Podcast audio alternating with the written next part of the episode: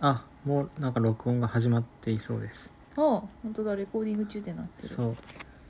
じゃあまあラジオを撮るのだがうん今日はアンカーってアプリで撮ってますはいなんか前ラジオやってる時に教えてもらったやつでこれだったうんうんらダウンロードできてうんこっからいろんなところにポッドキャストできるとうんポッドキャストってアプリがあるのかポッドキャストするっていうのが合ってるのかもまだよく分かってはいないぐらい調べ てないなるほどとりあえずやってみようとしたんです ねじゃそうそうそうでやってみる感じになる多分あうんなんか感想とかその入りのなんか音楽とかも多分これ入れられるやつだと思われる、なはるいほど使っていこはーいうでまあ今日はメールマガ書いててうんその年表を作ってそれを振り返っていこうって書いてあったのねほもう年末じゃないううん1月から NFT 系のニュースどんなのあったんだっけっていうのをめっちゃまとめたのねこんな感じの表にうんっていうかもうあと1週間で12月終わりなんだやべえびっくりだよなびっくりだねちょっとなんか1年間年々早くなるよね年取ってるわうん 気づいちゃっ気づいちゃったね、たうんででうんこの年表は、うんなんかミーンさんって人と一緒に作ったんだけど、うん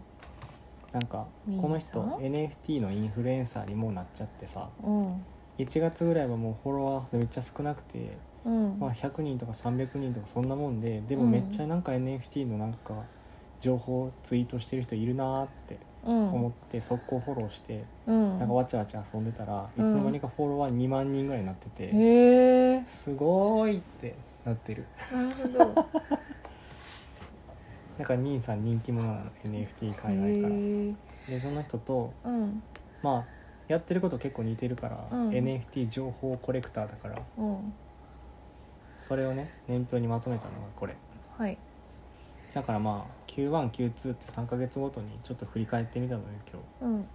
日でまあ内容としては、うんまあ、NFT 市場 Q1、まうんあ、1月から3月うんどんな事件があったかなっていうの が事件事件というかニュースねうんまあまあこの辺の表書いててさまあ詳細は多分ラジオだと見えないから、うんスプレッドシートメルマガとかで見てねって感じなのだがうんまあ、1月ぐらいに、まあ、クリプトパンクスっていうこのドット絵うんのやつが140イーサぐらいで売れてすごいねとか言ってたの当時は1イーサいくらぐらいだったの10万ぐらいあーじゃあ100 1400万かうんだから1000万超えすごいねぐらいうんうんうんうのん感覚で、へえみたいなうんうんそんな感じだったんよなるほどでその時って仮想通貨とかがかなり上がってて、うん年末年始にビットコインが最過去最高更新してたりとかあーあと同時コインっていうワンコインみたいなやつが、うんうんイーロン・マスクが同時みたいなことをつぶやくから、バコーンって上がったりとか、うんうんあとロビンフット、うんアメリカで株を買うアプリなんだけど、うん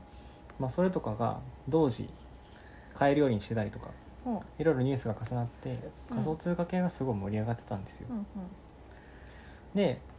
徐々にうんうんそのお金っていうのが NFT 界隈にも流れてきてて、うんまあ、2月にこのハッシュマスクスってやつが発売されたんだけど、うんまあこれ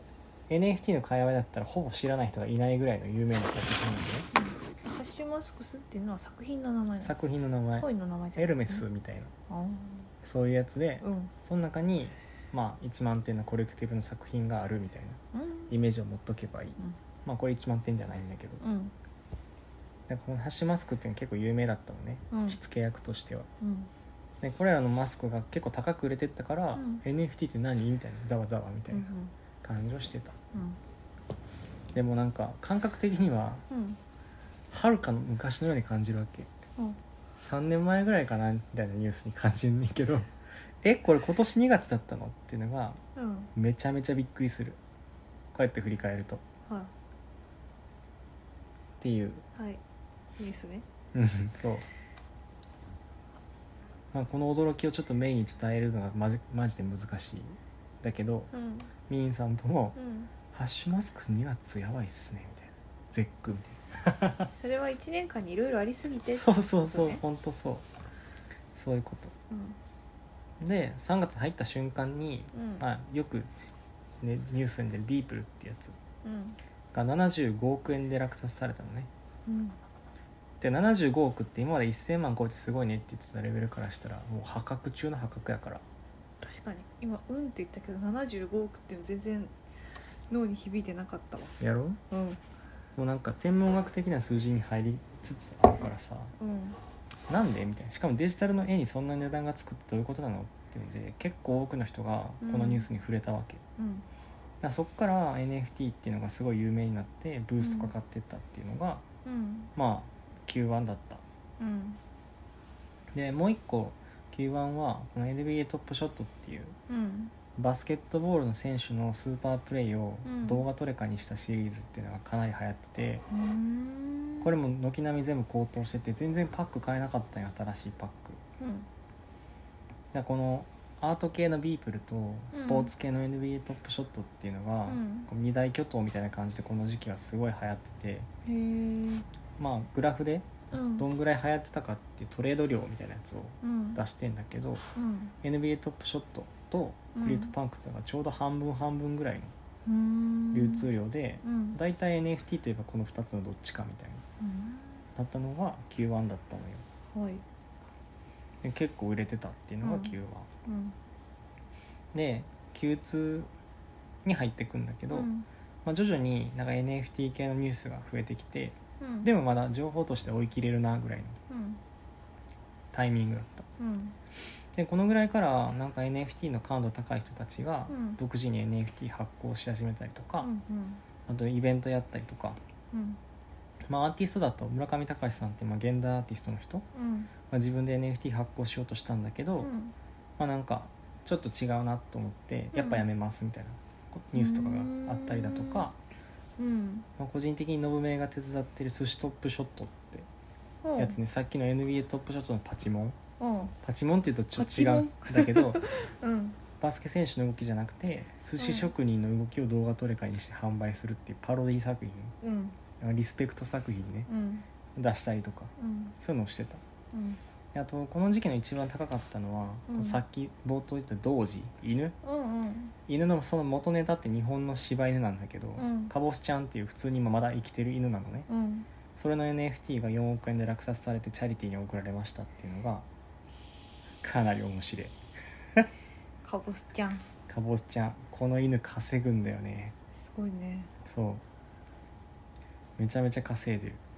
4億円だからねそうでサラリーマンの年収高いうん仮想通貨って Q11 月から3月でどんぐらい上がったかと統計データが出てんだけど、うん吸盤で一番上がったのが同時コインなのよそのワンコインだから、うん犬みたいなコインを出しとけば全部上がっちゃうっていう市場だったのね、うんお祭り騒ぎうんだから秋田犬コインとかうん紀州犬とか、うんラブラドールコインとかいっぱいできたのうんで一個マーケティングの手法として、うんイーサリアムを作ったビタリク・ブテリンって人にうん発行量の半分ぐらい送りつけるっていううん遊びうんほらあのビタリクを持ってる秋田コインだよみたいなうんっていう謎の権威づけをしてマーケティングをし始めて、うんめちゃめちゃだから上がったのなんで理由は分からないビタリックが持ってるから、はあで発行量の半分とかがビタリックに送りつけられるわけだから、うんうんビタリックとかも送り人とかじゃなくてうん桁上がって超人になってんだよねすごい ねそうなってんのようんでもまあ彼もじお金には困ってなかったりするし、うんそのインドがコロナですっごい大変な時期だったから、うんインドのコロナ基金のところに寄付したの、うんでそれをまた界隈のやつらはニュースを見て、うん柴犬がインドに送られてシバシーになったとか言って呼ばれてて マジで草を草草草草草みたいなめちゃめちゃ面白いな、へえみたいなのが Q2 うんでまあそっから仮想通貨が暴落して、うんちょっと NFT は落ち着こうかみたいになってたのがう、ん6月の末ぐらいだったかなっへえていうとっても面白いニュースが Q2 はありました、なんかほぼ犬に占拠されてるあそうそうそうそうそうだいぶ犬に支配されたねうんうんでそっから Q3 に入るんだけど、うん789ね、 789ねそうまあ、この辺になってくると半年前だったりするから、まあ、記憶も新しくなってきたりするしうん情報がもうありすぎて本表当だがね1ページにまとまりませんでした、うんはいうん、でこの時期にはもう TwitterNFT っていう Twitter が公式で NFT 発売し始めたりだったりとか、うんまあいろんなところだねタレントとかも NFT 発売し始めたりだとかへえあとアクシーインフィニティっていうのはデジモンみたいなうんキャラクターがめちゃめちゃ上がってってゲーム系の NFT っていうのはすごい売れてった時期だねうんうんでそういう時期へ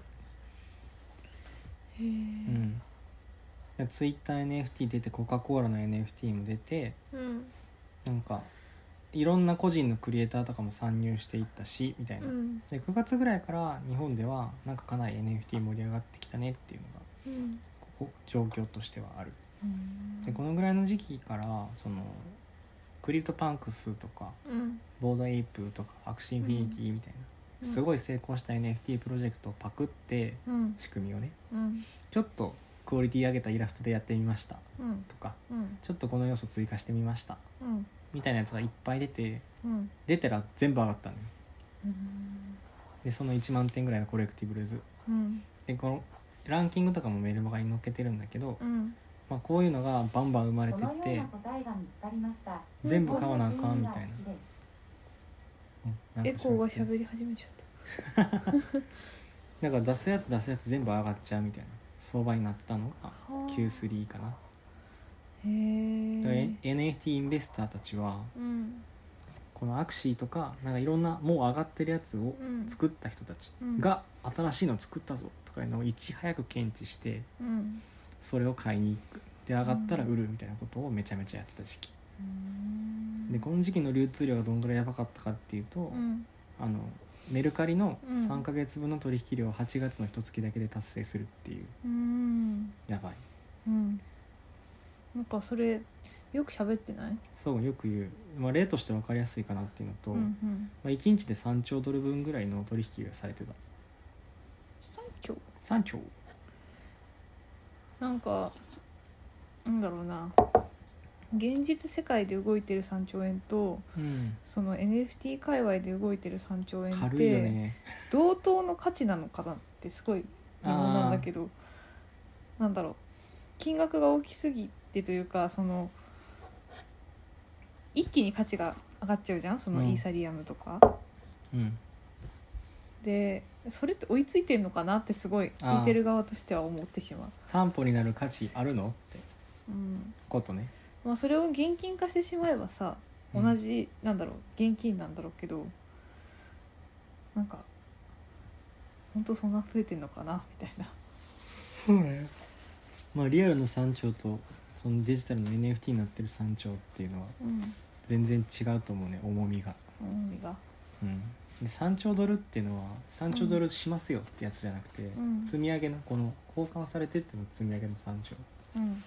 だから、まあ、実態の価値としてはそれほどでもないかな3兆ほどはないだから1日のうんうん NFT の量っていうのでいうと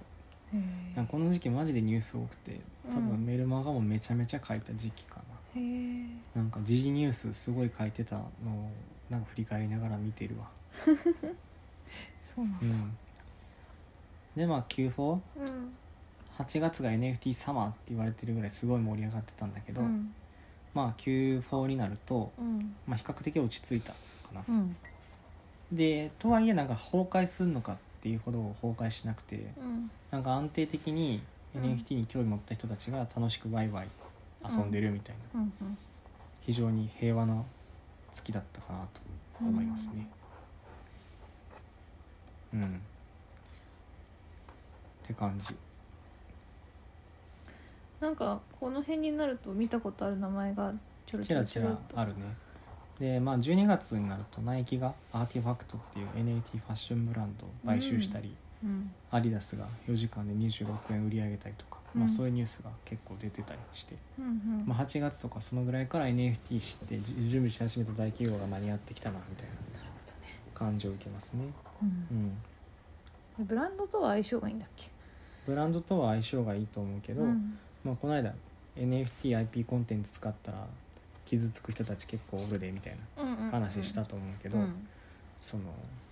ナイキがスニーカーを NFT としてうんだからスニーカー買った人に NFT とか配り始めるとねうん荒れるじゃんみたいなことはあると思うんで、まあ、うん VR アバターみたいなやつを出してるっていうのがちょっと傾向としては違うかなって感じうんでまあなんか傾向としてなんか 9323C っていうところで言うと、うクリプトアートっていう文脈からうんゲーム系コンテンツがかなり成長してきたなっていうのうんがあってうんちょっとまあ表を載っけてんだけどちっちゃいかもしれないけどうんその取引量っていうので言うとうんアート系がやっぱり一点一点が高いから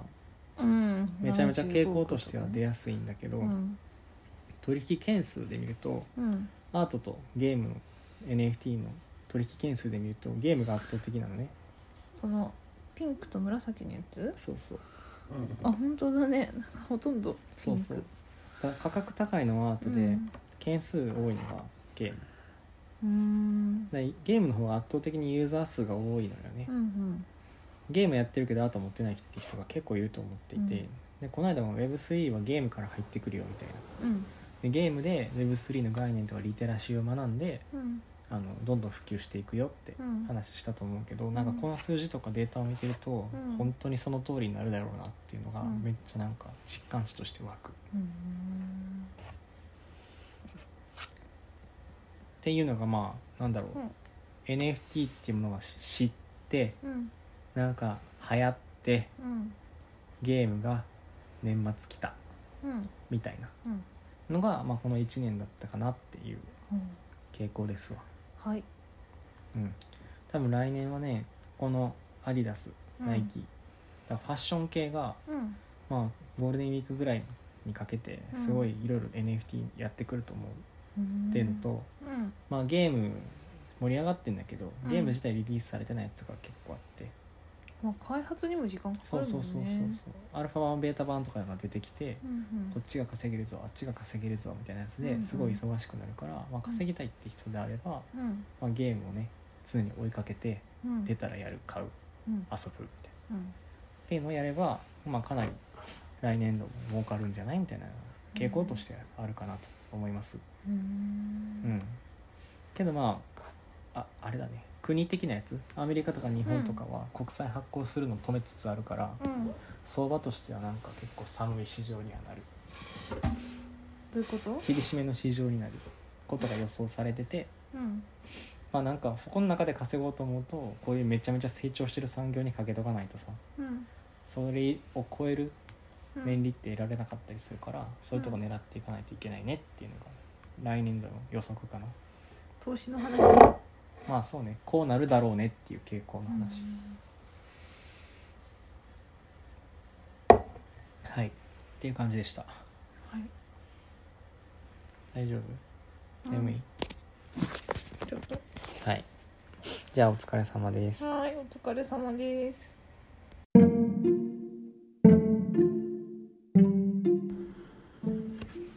始まりましたはい「のぶめいのラジオ」はいなんかうん始まり時の音楽とか追加できるっぽいけどまだやり方分かってません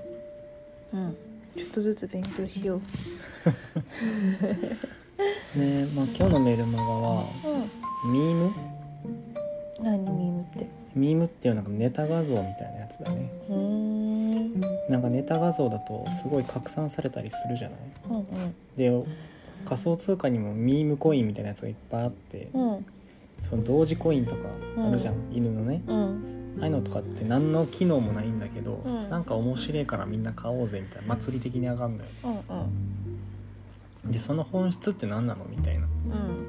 うんやつをまあ分析というかあの論考を書いてる人がいたから、うんまあ、その内容っていうのを説明したよっていうのが回になってるでまあサマリとしてはうんなんだろうミームが面白いって感じるってことはうんまあなんていうねその現象をすでに理解をしててうんこうなったら仮にこうなったら面白いよねウケるよねみたいなうんまあ一種のある種の宗教をなんか信じてるようなもんほだった共通の価値を認識してるううんでこのミームが面白いとかこのミームをリツイートするうんとかいうのはその何を自分が大事にしてるかっていうのうんをまあ対外的に発信してることとほぼ同義みたいなはでそういうのを増やすっていう意味ではうんミームってその言語関係なくうん面白いか面白くないかっていうのを画像1枚とか動画だかだけで説明できたりするからうん非常に波及効果が高いと。ほで大体そういうのってううん既存のなんか成立してる仕組みとかうん既得権益の人たちをちょっとバカにしたような感じのやつが多いでしょ、例えばあこれからじゃあちょっと説明するんだけど、うんそういうのが多いのようん揶揄してる感じうんちょっとなんか口角上がってニヤニヤしてる感じ おおへそういうやつらが、うんそういうのが多くてえでなんかそれがななんだろう信じさえすれば簡単に手に入る明るく充実した未来を示すみたいなことを書いてあってねうん今日はなんかそれを説明しようかなみたいはな感じが、はい要はまあオタクたちがあうん面白いよなっつってニヤニヤしてんだけど、うんそれをもっと広いところね、うん世界中の人たちが面白いよなって言い始めたらうんオタクたちのうんおもろいよなって言ってる超アングラなうんミームってやつがうん表舞台に立つうんきっかけになっていくよねミームってすごい重要じゃんみたいなうんことを書いてるわけよはいでこれ書いたのはうんマーサー・ヘイズってノブの好きなそうそうそうそう前説明したじゃんう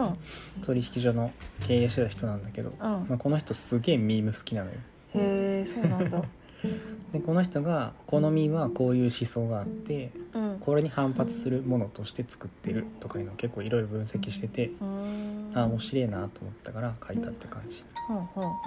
で同時コインがすげえ有名なんだけどうんまあイーロン・マスクうんとかも同時マスコイン大好きで、うんまあ、彼がなんかインタビューとかで言ってたのがすごい印象的で本質ついてるんだけどうん人生って皮肉だよなみたいな。うんなんかジョークだからミームでとして作られた同時コインがうん本物通貨として使われるようになればうんそれこそ最高の皮肉じゃねみたいなほめっちゃおもろないううんだから法定通貨を一生懸命信じてみんな使ってるわけじゃない、うんでもさ「同時可愛くね」とか言ってうん何の気なしに何の機能もないうんだけど作られた同時の方が時価総額がでかくなっちゃってうんなんかアメリカドルよりじょ同時コインの方が時価総額でかいし分散してるしアメリカのこと嫌いだしうん持ってた方がよくねみたいなうん感じに仮になったらうん超クールじゃねみたいな、でもさうん、そのブロックチェーンがさそのそれぞれのコインにさコインっていうかそれぞれに機能があるだけであってさうん別にお金ってさ、機能ってなくないただのなんか対価じゃないだかまあらおそれ金はと機能いくつかあると言われてるよそうなんだ対価としてのものうんだとか、まあ、交換ができるうんだとかまあなんかいろいろ言われてる信用の担保とかうんうん確か3つぐらいなんか機能あるっていうででもその同時コインがそのあドルよりなんかみんなが信用するってなったらうんうん交換もできるしなんだろう何らドルと変わらないっていうことだよねそうそうそう同じ機能は少なくとも持ってるもんねそうそうそうそそうのなんだ物理的に存在しないっていうだけであそうそうそうねそうねだからもし、うんだから同じ機能を有しててさうんめっちゃ、ね、練り上げられて考えられて数億数百年の歴史がある米ドルをう冗談で作られた同時コインがうん超えたらおもろくないんなるほどそっていうのことねが同時コインっていうものの本質的な部分だったりするんようんでミームって得てしてそういう性質を全部持っててうんうんうんまあ虚像なんだけどうん虚像で価値とかどんどん上がっていくんだけどその同時コインの方がドルより信用するって人が世の中のうん51%以上になったりとかするとうんそれが今まで虚像だったのにうん実像になる可能性があるじゃん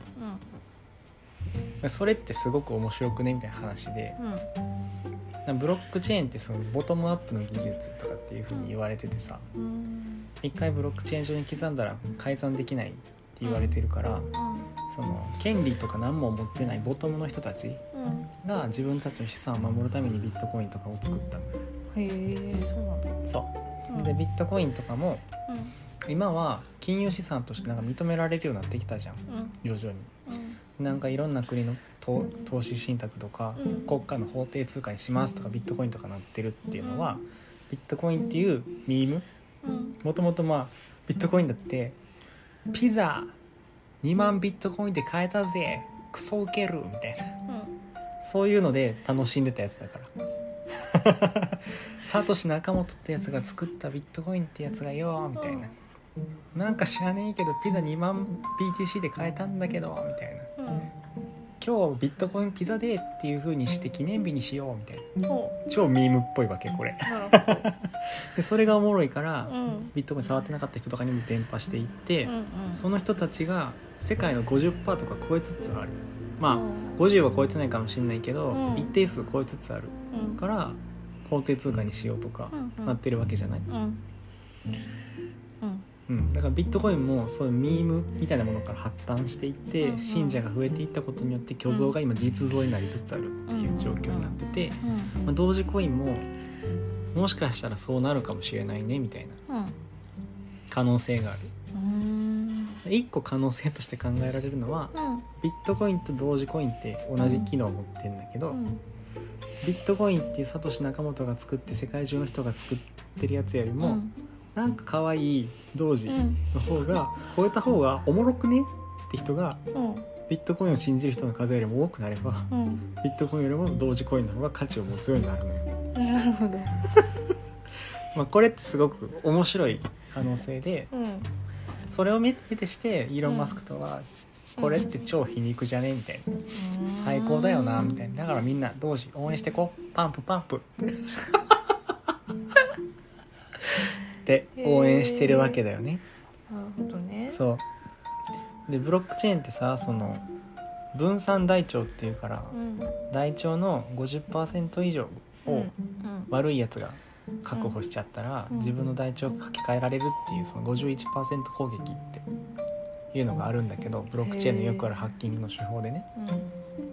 らミームってうんそういう意味で考えると、究極の現実にとか既得権益に対する51%攻撃なんだなって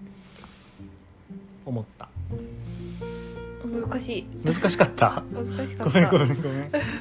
そう51%攻撃っていうのがねうんブロックチェーンのやつハッキングしようとしたらよくあるんだけどうんミームはね既存のそれにか該当するなっていうのがうん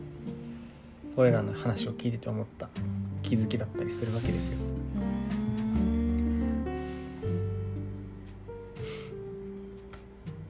そうだからミームを作ることによってめちゃめちゃ直感的に理解がしやすいから、全然それ知らない人に対しても理解してなんか面白いねクールだって みんなそれをか簡単に買うこととかができるから、その祭りねなんか炎上してたりとかさ盛り上がってたら自分も参加したいってなるでしょだからそういうのをきっかけにそのミームが提唱している宗教とか考え方に触れる機会が出てそういう人たちが増えれば今日が実になるという感じですね。で、まあ、どういうミームがあるのかみたいな話なんだけど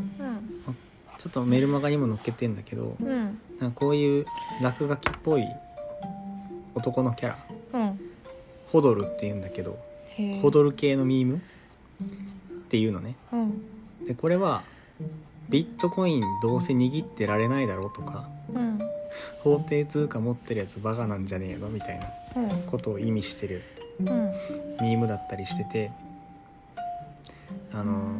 常に上がっていくじゃんビットコインってだから握り続けられれば全然みんな送り人になれるのに、まあ、それが実際難しいああ下がっちゃったりした時そうそうに そうどうしても「あやっぱり」って言ってそうそうそうそうやっぱりって言ってる時の顔がこれああなるほど ね そういうことなそんうだそうそうこういう時のうん顔なんですようんだからこのマネープリンターっていうの、うんお金を吸ってる人たちを揶揄してるミームなんだけどへえビットコインを持っておけばこんなマネーをするうん既得権益に併合、うん迎合することもなか ったのに悔しいっつって摩擦すらされてるっていうミームなわけですねへえちょっと難しいけどちょっと概念として難しいかもしれないけど、うんまあ基本的にそのこのホドルとかうんミームとかっていうのはその既得権益ねうんお金をすることでうん自分たちの権利を守ってきた、うんまあ、政府の偉い人うんとか、うんめちゃめちゃ資産を持ってる人たちうんとか、うんまあ、そういう人たちっていうのに対するアンチテーゼになっていてうんこれがまあ結構本質的な部分だったりするんだよねどのミームにも結構共通している部分だったりしててそのさよくわからないんだけどさうんビットコインとかまあその仮想仮想通貨ブロックチェーンやってる人たちはそのなんだろうな今のまあずっとさお金がさ世の中に流通してさで今すでに資産家とかいろんな人がいてさ、うんそういう今ある市場に対してゲームチェンジャーになる可能性があるってことなのそうねあの基本的にゲームが変わると思ってるからこの領域にベットしてる人たちだよねうーんもうなんかビットコイン持ってるってことはなんか国の敵だからでもさ国の敵敵なのかなそうなんかビットコインを持ってるって時点でうん国にはなんか頼らないというかうん国家の敵であることを認識してつつましやかに生きなければいけないの我々は。って思ってるだけねうん 思ってるだけね思はっいてるだけね、じゃあ流しとくわうんうんでまあそういうのに人たちがこういうミーム作ってキャラキャラ笑ってるわけ、うんうんでなんかこのこれなんて読むのかなこれとかは、うんマクドナルドうんでもともと働いてた人がうんビットコイン手に入れて、うんもう一瞬でめちゃめちゃ送り人になったんだけど、うんこの使い方とかも分からずに散々しすぎて、うん資産が一気になくなって、うんてか暴落でうんなくなってまたマクドナルドでパテ焼いてますみたいなおう人のミームめっちだかゃら普通にいそうそういうそ人う そうだからマクドナルドの制服着てるこのホドルっぽい顔のやつ、うんでイーサリアムとかリップルとかのあの、うん入れ墨入れちゃってるみたいなだはからバブルの時にテンション上がって入れちゃったんだけど あうん資産なくなった後もそういうのは消せなくてうんず一生パテ焼くことになるみたいなやつをすごい揶揄してるミームになっててうん割と有名なものだったりする。へでなんかこういうのとかは仕事すんのバカバカしくねみたいなニュアンスとかも結構入ってて、えうんそのそういうところもあるうんうんそのいわゆる風刺画みたいな感じかまあそうねね風刺がね近いねだからビットコイン持ってホドルしてるし続けることができれば、うんこういうなんかマクドナルドもパテ焼く仕事からも抜け出すことができるのにこいつはできなかったチェケラみたいうんなそういうのが、まあ、教訓めいたものっうんぽいものも結構あるよねみたいなうんことですわでなんかこのボードエイプヨットクラブみたいなやつこの猿うんとかもミーム的には、まあ、うん猿真似って言葉があるみたいにうん何かを真似するみたいなうんで猿って人間よりは頭良くないじゃんうんだから何も考えずに参入するうんっていうのはエエイプインエペインとか言うんだけどへえそうなんだはエペインしまくって爆死してる人たちあとかをすごいバカにするわけおうエペインエペインとか言ってねうんでこのアーサーって人はうんこのエペイン多分嫌いなんだろうねあだからエイプとは猿真似をすることおっとこれは言ってはいけなかったかなみたいなことをめっちゃ言って てこのなんかおーボードエイプって今あうん世界ナンバーワンのうん NFT コミュニティ作ってたりするから、うんうんまあ、そいつらのこと多分好きじゃないんだろうねうーんで割とバカにしてるっていうそうなんだそうそうそうでもなんかなんだろうなお金持ちの真似をするっていうのはなんかまあ、賢い投資戦略ではあるうん気はするよねなんかで きないけどアーサーはすげえバカにしてんだけどこのなんか NFT とかも一種のミーム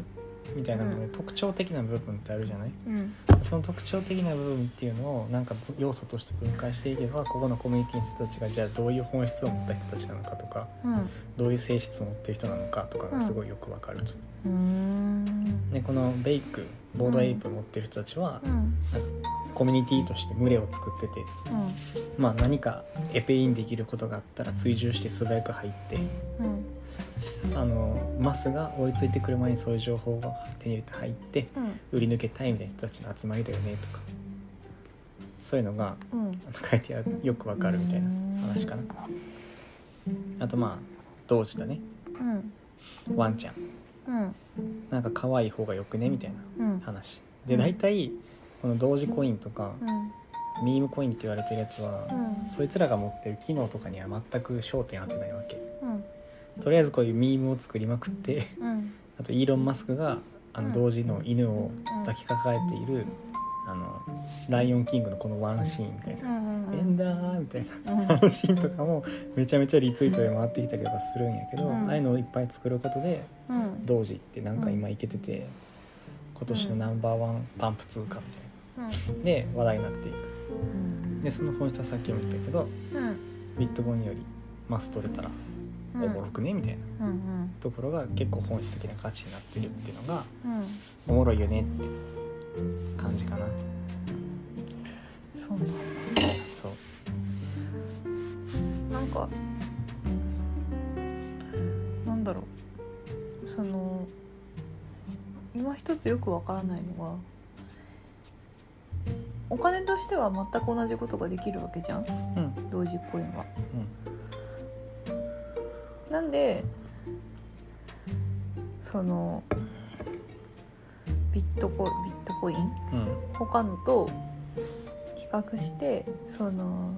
流行らせることによって価値を生み出して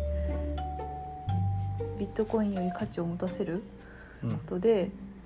まあ、例えば今使ってるドルとか円とかの代わりになるって言った時に うんそれが皮肉に皮肉というかになってしまうのかがよくわからないこのお金として使えればいいのではっていう。ああそれで言うとあれだねビットコインとか一番最初に生み出されたみたいうんなところもあるし、うんうん法定通貨とかはアメリカとか日本とかがうんめっちゃ頑張って支えてるじゃん頭いい人たちとかが、うんうんうんうんそういうのあざ笑ってるわああそっかそういうことけそんなんしなくてもこのかわいいかわいいワンちゃんかまあいいやめで てめでて同じ機能を持ってるやつらの方が「えなんかおもろくない?」みたいな「お前お前らそんなんで頑張って下支えしてんのバカなんじゃねえの?」みたいな「こっち来よう来てみんなでパンプパンプ」みたいな まあそういう感じやね同時コインっていうのはそういう思想とかうん性質を持ってるっていううんそっかことですでまあまとめるとうんこういうミームう回んってくんのよいっぱい面白画像みたいなやつうがんでそれを面白いと思うかうんとかそれをまたリツイートとかして拡散するかみたいなところを見ることで、うんその人がどういうものを信じててうん何に価値を重きを置いてるのかとかうん何を嫌がってるのかとかを、うんまあ、アピールしてるのとほぼ同義だよねってことだうんから要はその、うん NFT とかうんそのそのミームうんっていうのを見ることでその人大体わかるっていううんそうなんだそうそうそうじゃあ LINE スタンプこの人こういうのよく使ってるなっていうのでその人のなんか傾向がわかるのと同じような感じだねあそうそうそう本当そう本当そうプロファイリングみたいなことができるわけね、でも多分メイのやつしたらめちゃくちゃなことなるよいやでも系統は大体絞れたり類型化とかクラスターとかに分けれたりすることはできるじゃないうんでそういう人たちに対してなんか広告配信するとか多分ゆくゆくなってくんだようーね、んなるほどでねこれはなんか使ってる側ミーム受け取る側は、うんまあ、特にあんま意識しなくていいんだけどうんなんかプロジェクト作って起業するぜみたいな人たちとかは、うん今じゃあ何のミームが流行ってるかとうかんを捉えてそのミームに合わせて自分のプロダクトの宣伝するようなやつとかを出せばまあ流行る可能性があるわけじゃんすごい拡散効果高い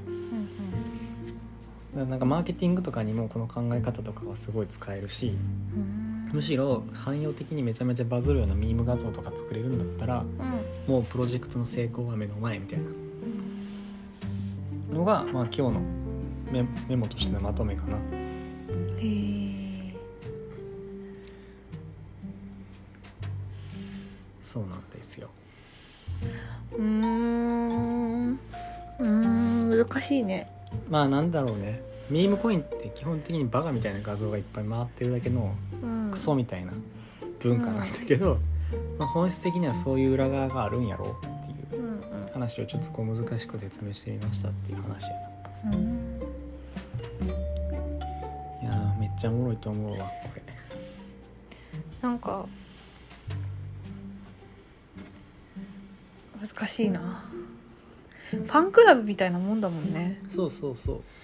なんかかん考え方なんだろう感覚的にはそうねなんかファンクラブ誰がどのファンクラブに入ってるかっていうのを誰でも見れるうん確認できるようになったのが、まあ、ブロックチェーンとかトークンうんだったりするからじゃあそれに対してマーケティングしたりとかするのが当たり前になっていくよねとかあの属性分析したりクラスター上げたりできるようになっていくよねみたいなやつがうんうん今かな一つのさういんや仮想通貨がさ法定通貨みたいになったとするじゃないうんそういう時ってそうした場合ってさ一種類のコインになっちゃうのああまあい今も世界中でいろんなコインがあるように一種類にはならないとは思うよ例えばさエグザイルが好きな人はさエグザイルコイン持っててさ、うんうんジャニーズ好きな人がさジャニーズコイン持っててさなんか、まあ、基準になるビットコインみたいなのがあってさなんか好きなコインでやり取りできるみたいなそうなるんじゃんなるほどね、なるんじゃんだってメイだってスタバのコイン持ってるでしょうん、スタバのコインスタバのコインうんスタバカードスタバカード持ってるそれと一緒じゃんうーんそうなんだそういう感じなのかうんはいまあそんな感じですねお疲れ様でした、はーいお疲れ様でした